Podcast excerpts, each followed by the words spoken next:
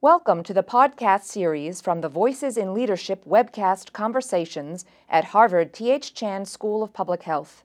You may also watch a video of this event at www.hsph.me/voices.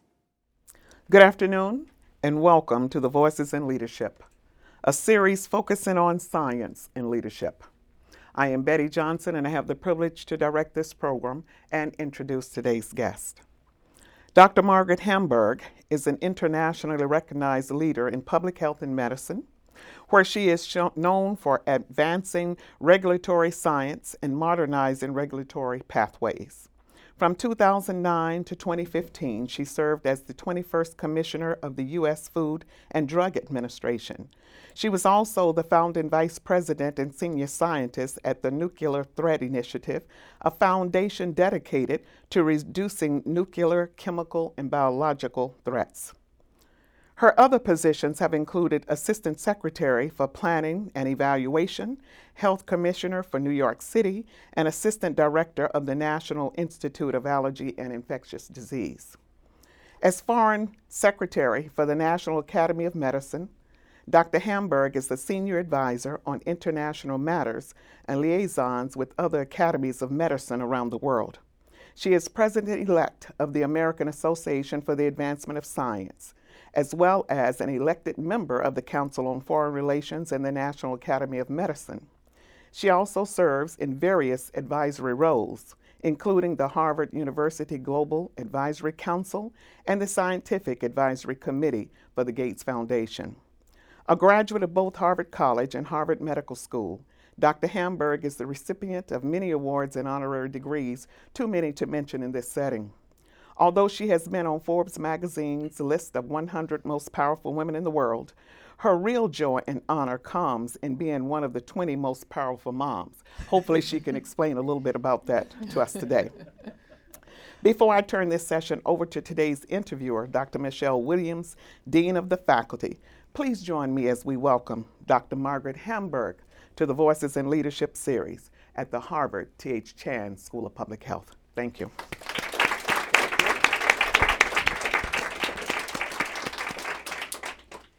Dr. Hamburg, thank you and welcome to our school, and, and, thank you for joining us here for this conversation this afternoon. We are really delighted to have you, um, and I also want to extend a warm welcome to our audience that's online. So, I have the privilege of starting this conversation with you this afternoon and uh, wanted to start with an easy question. um, you served six years as on in one of the toughest jobs, admittedly, in government as the commissioner for the Food and Drug Administration from 2009 to 2015.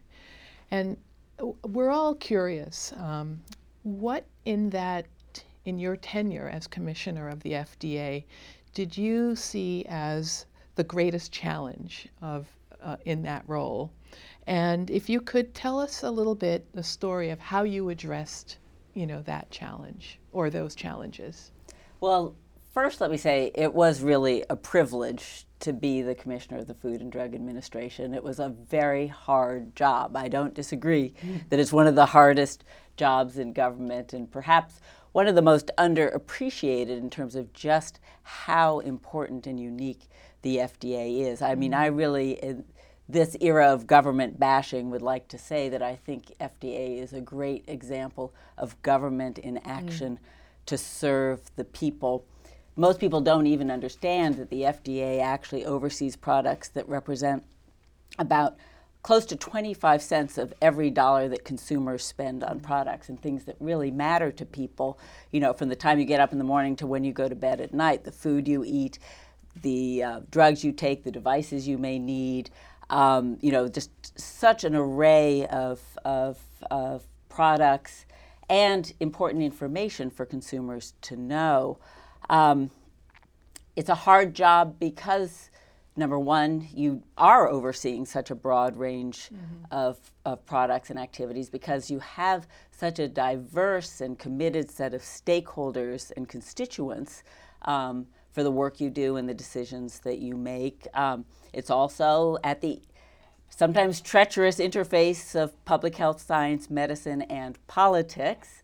Um, and it's a job where the decisions, you know, make a huge and enduring difference in the lives of individuals and families. You know, like mm-hmm. about a, a, drug that that may, you know, treat a serious, um, if not potentially lethal disease, or you know, the pocketbooks of stakeholders mm-hmm. um, and shareholders uh, in companies. So everything you do is scrutinized. Right. Um, and there is a, you know, it's you're operating absolutely in a fishbowl.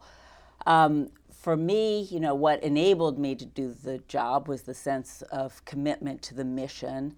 FDA is a science driven regulatory agency with a public health mission to promote and protect the health of the American people.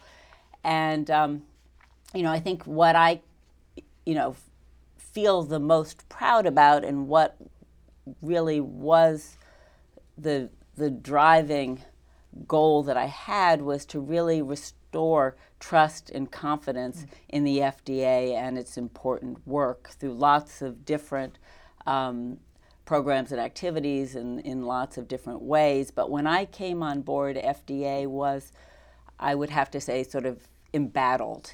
There'd been a series of um, crises, some drug safety issues, some foodborne outbreaks. Um, Congress was, you know, hauling up the leadership of the FDA to hearings. The media was mm-hmm. was scrutinizing and pointing fingers. The political environment was very charged, and and FDA had sort of circled the wagons, and people didn't want to to stick their necks out for fear that they might get their heads chopped off. And I felt it was really important, number one, to um, open up the agency to explain what we did, how we did it, and why. You know, if people can't see what you're doing, don't understand what you're all about, then they are more likely to revert to suspicion. Um, but if they understand, even if they don't like the decisions you make, you know, I think that it, it does build trust and confidence. Um, in addition, I felt it was crucially important to make sure that that the work of the FDA was driven by the best possible science. And that isn't to say that you always have all the data that you need to make hard, complex decisions. But if you don't use science right. as your North Star, so to speak, you can get buffeted about by all of the competing priorities, the different stakeholders, the, the, the politics. Um, and so that was another critical issue was to, to drive forward on the basis of science to build stronger science within the walls of FDA, and yeah. importantly, to yeah. engage with academia and industry scientists um, to, to continue uh, to build and extend a strong scientific foundation for FDA's work. I'm so glad that you you are shining the light on how important it is to improve the public's perception on the importance of science in decision making. Um, I think we're at a, a, place in history where many of us in academia and in science are wondering if we are doing well enough in communicating the relevance, the importance of science and evidence to decision making. Mm-hmm. Could you share with us a concrete example of how you were able to break through uh, to a general audience this relevance, the importance of evidence yeah. in your decision making capacity as commissioner.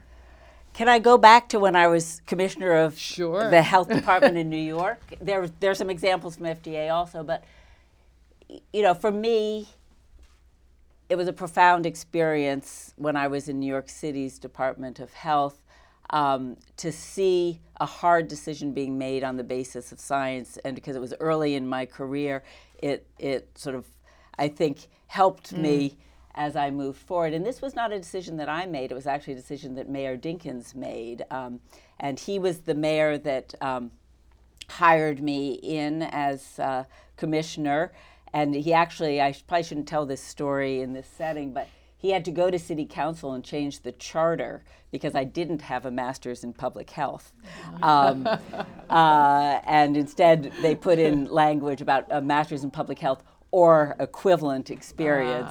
Um, but um, but this had to do with the issue of needle exchange, which was very controversial at the time. And Mayor Dinkins, as the first African American mayor and um, someone committed uh, to the African American community in New York City and beyond, had very strong views about needle exchange and was very, very concerned that needle exchange actually enabled continuing um, intravenous drug abuse that had been so devastating mm. to so many. Mm.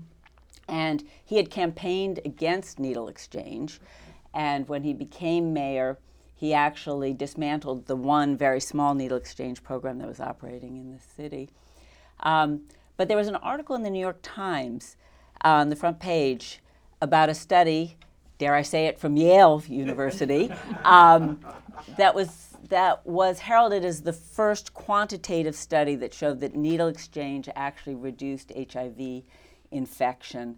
Um, and he called me up and he said, I want you to look at this study because if it's really true, we need, may need to rethink. And I was actually acting commissioner at the time. I wasn't officially commissioner. And I thought, wow, you know, surprising because he was so adamant on this issue.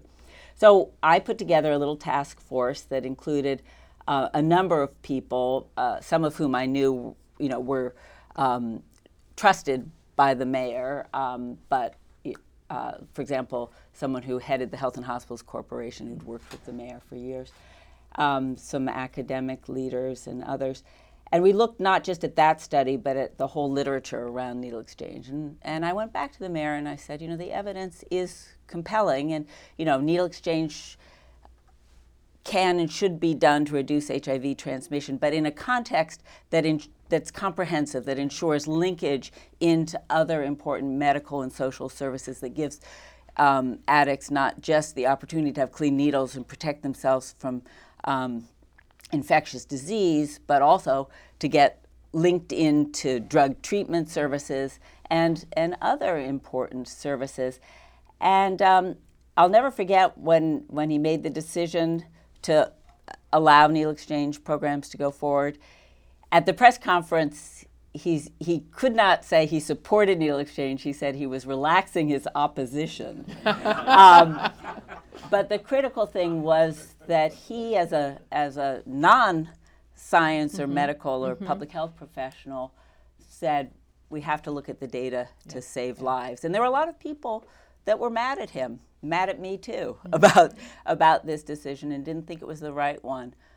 But you know, I had enormous admiration mm. um, that that he was willing to do that, and um, that we were able to provide the scientific data to support yeah. um, an important program. That's a great forward. example. That's a, a, great example of how important it is to have the evidence um, and and have that inform uh, tough decision making. I, I, wanted to go back and ask um, about your leadership style that you aim you, in leading the FDA. You took a deliberate um, decision to lead the FDA in having a global influence. And I wondered if you could share with us, um, in the process of doing that, very big, bold leadership decision to take for uh, a very important agency. What leadership style did you take on? Was there a particular leader or mentor in your career that you elected to emulate in, mm-hmm. in taking on mm-hmm. such a large um, task? Well, that's a really big question. I want to sort of divide it up into two questions. One is how, when you start in a new, important, far reaching role, do you sort of set your priorities, vision.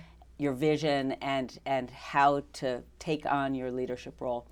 And it was interesting because a lot of people, some former commissioners and some others just you know, savvy in Washington ways said, you know, FDA is such a huge and bureaucratic organization. Most FDA commissioners don't last but about two years mm-hmm. um, in modern history. Don't think, you know, that you're going to be able to really get that much accomplished. Um, so decide on a few discrete things, you know, that can be done in a relatively short time frame and pursue those.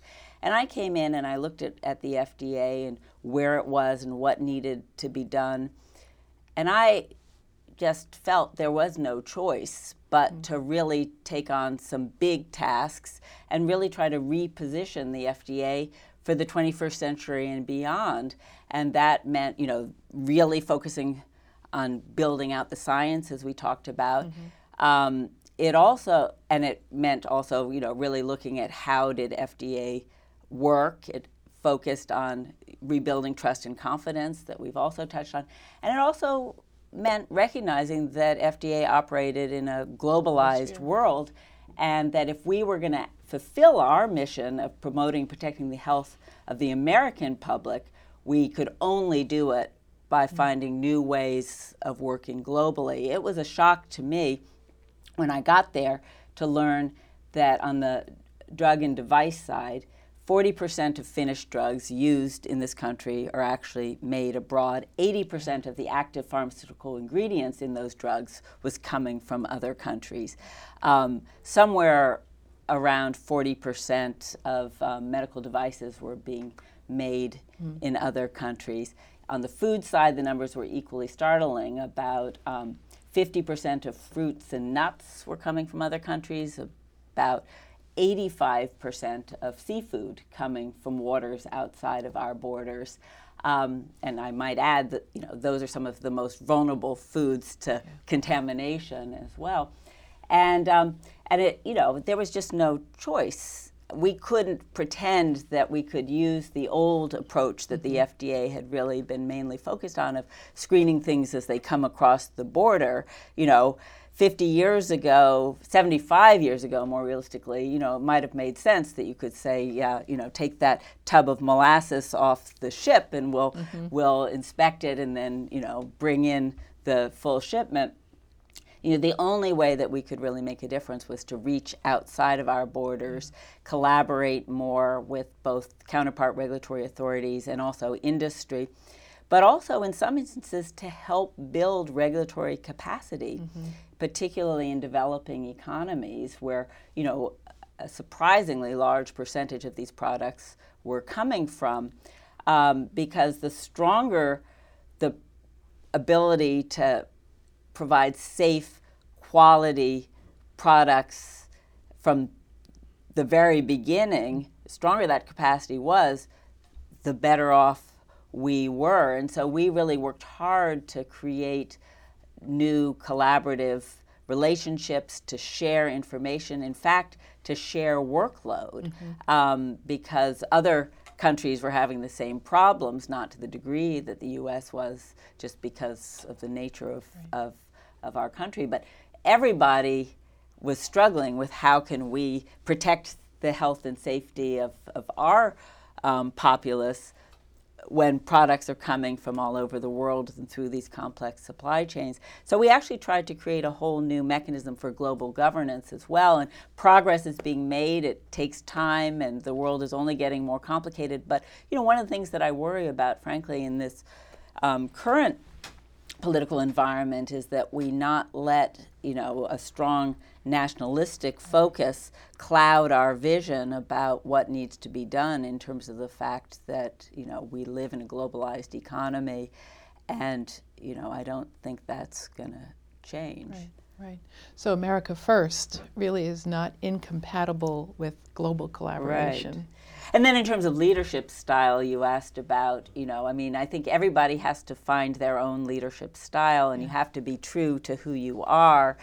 And I was sometimes criticized because people wanted me to pound the table more, mm. but that isn't my style. My style is is a much more sort of, dare I say, gracious leadership style. I I, I uh, you know like to listen and learn from those around me. I like to try to move towards consensus. Um, I, I know that I don't know everything that is important for the mm-hmm. job, so I also, you know, like to ask questions and, um, you know, really, um,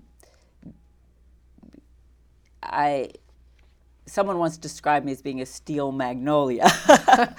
but you know, you have to have yeah. your own your your own style, your own voice, and um, you know, I think f- for whatever reasons, my style at that moment, you know, probably was an effective one. And you know, I'm very mission driven. I really, you know, that sense of purpose and commitment. And working at the FDA, the employees are amazing, you know, in terms of their dedication um, and integrity. And, you know, and I just every day felt proud to work there and proud to be their leader. That's great. I, um, I have a question here that. Um, that is related to the definition of healthy. Mm. So um, the the um, Food and Drug Administration currently has an open uh, comment period for public suggestions for revisions to the current definition of healthy, both from the broadest sense and also in reference to front of package label labeling on food products. And I'm wondering, are you at all surprised by this um, this phenomena, and and what do you think it means for the FDA and public health as a whole to be reconsidering the definition of healthy in in 2017? Well, I think you know, first of all, it it reflects the fact that the uh, the public is much more concerned yeah. about issues of health and wellness and what can individuals do to make smart choices mm-hmm. um, for their health and the health of their families. And the amount of interest in the work that FDA did in the nutrition area um, was was enormous. Um, but it's a it's a hard challenge. It, it's not just the definition of healthy that the FDA has been asked to grapple with, but also natural. Yes. And you know, in some ways, you know, you're getting into the existential when you you know. But it's you know it's I think it's one thing to create a regulatory definition for you know what criteria have to be met for something to have a certain label or promote in a certain way mm-hmm. it's another to actually answer the whole whole question. But it's it's much harder than you would think. And um, you know i think you know it's still up to science to help us better understand what are the things, if you just look at nutrition, for example, the, the science around nutrition is very confusing, and the studies are hard to do, um, and the database has to be constantly yeah. renewed. But even you know some of the debates around one of one of the surprisingly controversial um, issues that I dealt with as FDA commissioner was updating the nutrition facts panel that's on um, all processed food and many other um, foods that you purchase. Um, and uh, the issue of whether uh, sugar should just be amount of sugar in the product or whether it should specify added sugar because as you probably all know you know many food products have sugar in them naturally um, milk, fruits, you know, all kinds of things. Um, but then often when the product is, is made, mm-hmm. there's, there's additional sugar or, or sweetener added. And we thought it was important for people to understand what amount of added sugar was in the product because that essentially represents empty calories. Um, uh, but it was very controversial. The final recommendation was to, to pull out added sugar, that I think is still being debated in many um, uh, quarters, and, and you know, there may be modifications. But I think my goal as commissioner, and I think the appropriate role for the FDA, is to provide consumers with information that they want and need to make choices. And then people can make the choices that they want about the food that they eat, but it's, it's good to have information. Thank you. I, am going to change uh, gears and go back to a comment that we heard at the, the, the beginning of the session about um, you're being voted the 20 most powerful moms. and um, we're approaching Mother's Day. and we have an audience filled with individuals I know from discussions about work life balance. Yeah.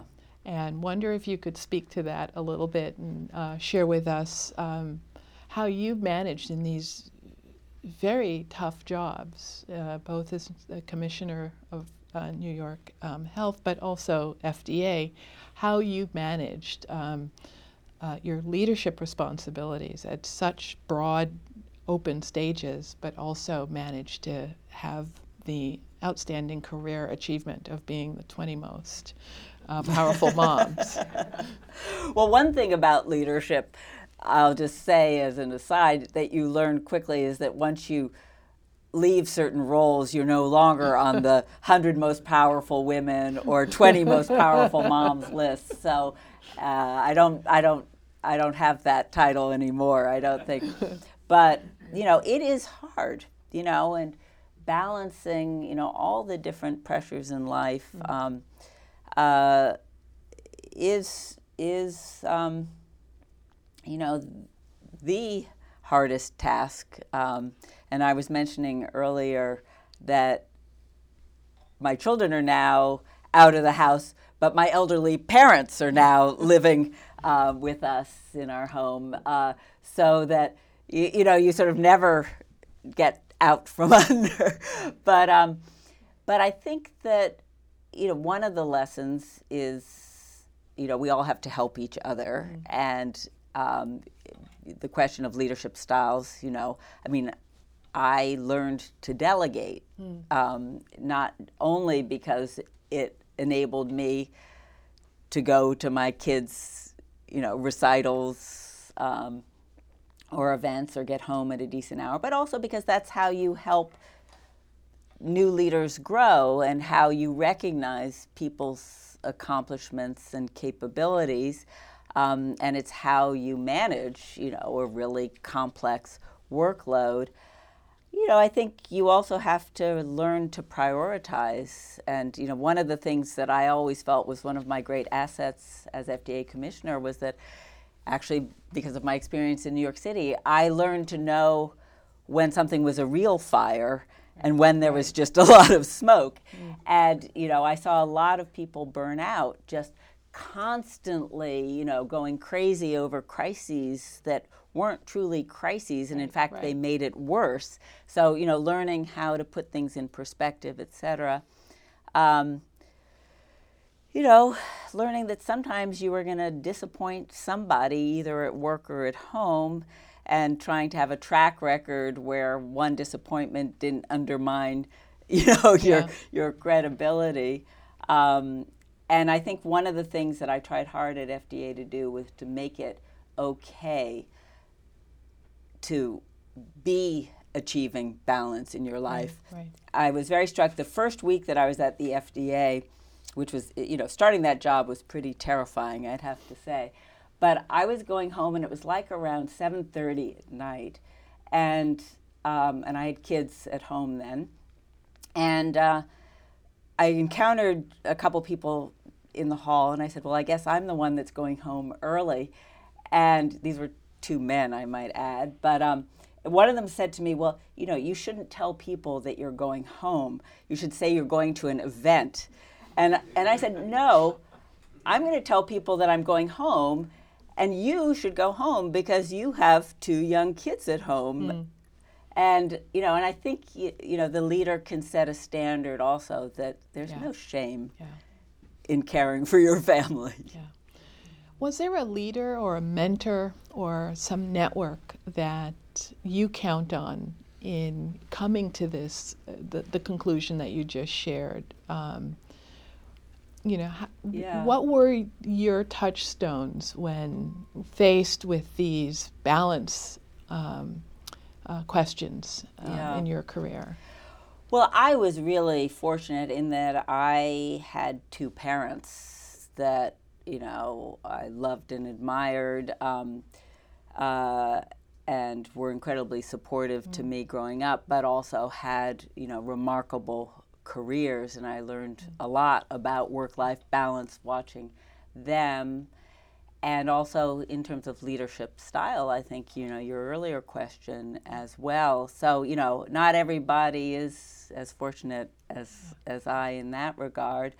Um, and I would say that one of the things that was a disappointment to me when I was training in, in medicine here at this great institution, when I was at Harvard Medical School, um, that there weren't a lot of role models, and I didn't see a lot of people um, that I sort of said I want to be like them. Um, and I think number one, my sense is that medical education actually has been undergoing some changes, and it's it's better now. Um, but it certainly has made me, especially as the arc of my career mm. is moving more um, to you know the end um, it's made me committed to really trying to be a mentor and a role model and to reach out to young people at earlier stages of their career mm. and you know whatever I can do both to provide some wisdom and insight but also to help open some doors because it really does yeah. matter. Yeah, it does. I, I know that as you're at this stage in your career, you have been considering and are actively searching on a number of boards um, and foundations and continuing your leadership um, um, contributions on a global scale. And I wondered if you could share with our audience what are some of the things that you think about as you take on these initiatives and new responsibilities? Yeah. Well, this is an ongoing challenge. Um, you know, when I left the FDA after six years of really hard work, gratifying work, but I was pretty exhausted, I, I made a very conscious decision that I didn't want to make another institutional commitment, another mm-hmm. major leadership role for a period. I wanted to kind of let my experiences um, sink in and consolidate and want to think about, you know, where I really wanted to spend you know the next years of my life and what focus I wanted and um, and so I and I was warned you know don't commit to things too quickly but you know I went from this intense job to you know not having a lot of activities so people asked me to do things and they sounded interesting and I said yes and then before I knew it my dance card was was pretty full um, there also seems to be a phenomenon of nature that that all boards and advisory groups meet on the same days. and I would like someone to figure out that scientific issue and a solution to yes. it. But, um, but I'm now finding that I'm much busier than, than I ever wanted to be. Hmm. I have the luxury of working, you know, now on a range of, of issues and with a lot of organizations and institutions that I care about. Um, but I'm still struggling with this question of you know, it's one thing to have what what I've now learned is called the portfolio life, right. um, where you're doing a lot of different things, and that institutional identity, sense of purpose and mission that comes from you know one job that you're living and breathing, you know, 24 hours a day. And I, I, do miss that intensity, I'd have to say. I do miss that sense of really making a difference. You know, every morning when I got up and every day when I went to bed, I knew exactly, you know, what I was focused on and, yeah. and why. You know, here it's more diffuse. But, you know, you can make a difference in a lot of a lot of ways. And I'm still struggling. You know, you think at a certain point in your career everything is set, but it's it's a continuing process no matter um, how old you are, no matter what you've accomplished. Um, you know, you're you're you're always living and learning. Yeah, I remember when we were talking earlier. You said um, that y- you let things unfold, um, and and that's so compatible. Your response is, yeah. Uh, is thinking about having the events unfold. Yeah, you know, and the truth is that I never dreamed that I would pursue the career path that I pursued. I mean, it would probably be quite amusing to go back and look at the letters that I wrote when I was going to medical school because I thought I wanted to be an academic physician. I thought I wanted to um, do either reproductive endocrinology or neuroendocrinology. I wanted to teach, I wanted to take care of, of patients, and I wanted to do research. then I started medical school, uh, watched the HIV/AIDS epidemic unfold. You know, we were literally taught as first year medical students that the era of infectious diseases was more or less over with the advent of vaccines and drugs. Um, and then, you know, this strange, inexplicable disease that nobody knew what caused it, nobody right. knew what to call it, and we certainly had no treatments for it. And then, you know, by the time I was a medical resident in, in New York City, you know, taking care of so many patients and watching them all follow the inevitable course towards death, um, uh, you know, really made me think about the intersection of, of medicine mm-hmm. with broader social, legal, ethical issues, made me think also much more about public health, you know, because I, I, as I mentioned, I didn't have an MPH and I hadn't really been exposed to public health in the way that I think students now are much more in medical school, and I'm really sorry that I wasn't. But it, I didn't really learn about public health until till later, and it was the AIDS epidemic that brought me into public health and health policy and, and altered my career um, you know, inexorably, but I think in ways that have been profoundly rewarding, and hopefully I've been able to make a difference. I think we're all delighted that Mayor Dinkins um, did work to change the charter. um, because although you didn't have the credentials, you're taking on large issues like TB control, uh, health services for women and children. Um, you know, in those early days in your career in New York, it was very much frontline public health work. Right, right. So um, it's, it's, thank you for sharing that story. when I became health commissioner in New York City, my my um, great aunt Winnie, who was sort of like my grandmother, um, was really upset. Though she said, "Why can't she just be a regular doctor? Um, why is she throwing away? You know, because in her world, being a doctor was the best yeah, thing you yeah. could do." And my father sort of said, "Well, she is still a, a real doctor, but now she's got eight million patients. That's right. Populations at a time." Right right, with orientation towards prevention. Right, uh, right. Yeah.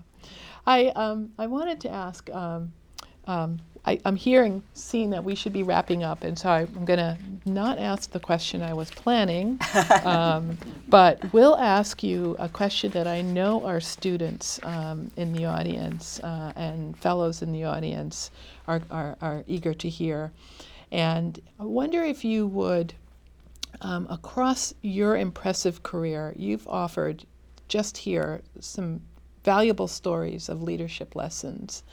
And I wondered if we could end, if you could share with our audience two leadership strategies that you relied on, uh, rely on in the course of your career um, in, in leading these large, important agencies. Well, I think one is, you know, a sense of partnership and collaboration. You know, get the people in the room that know the most and the people in the room who have the most at stake. And you know, really listen and learn and try to craft a policy is you know one strategy. You can't always do that, and you know, and you certainly aren't going to make everybody happy whatever you do. Um, an important leadership lesson is that not everybody's going to like you, um, and that was hard one for me in the very beginning. But um, you know, it just is true. You have, but you have to to know that you're making um, choices based on the best possible information. And I think integrity. Um, you know, I think you know. You, you, that's just you, you you can't get away from the importance of being trustworthy and and having integrity about who you are, about the work you do, about how you make decisions and how you lead. Very important. I want to take this opportunity to thank you um, for spending the time with us, um, with our uh, audience here in the studio and our audience online. And if you could um, join me in, in, in thanking uh, Dr. Hamburg for her time and her warm responses to our questions. This has been a Voices in Leadership production at Harvard T.H. Chan School of Public Health. You can find the complete video of the event at www.hsph.edu. me slash voices. We encourage you to share Voices in Leadership.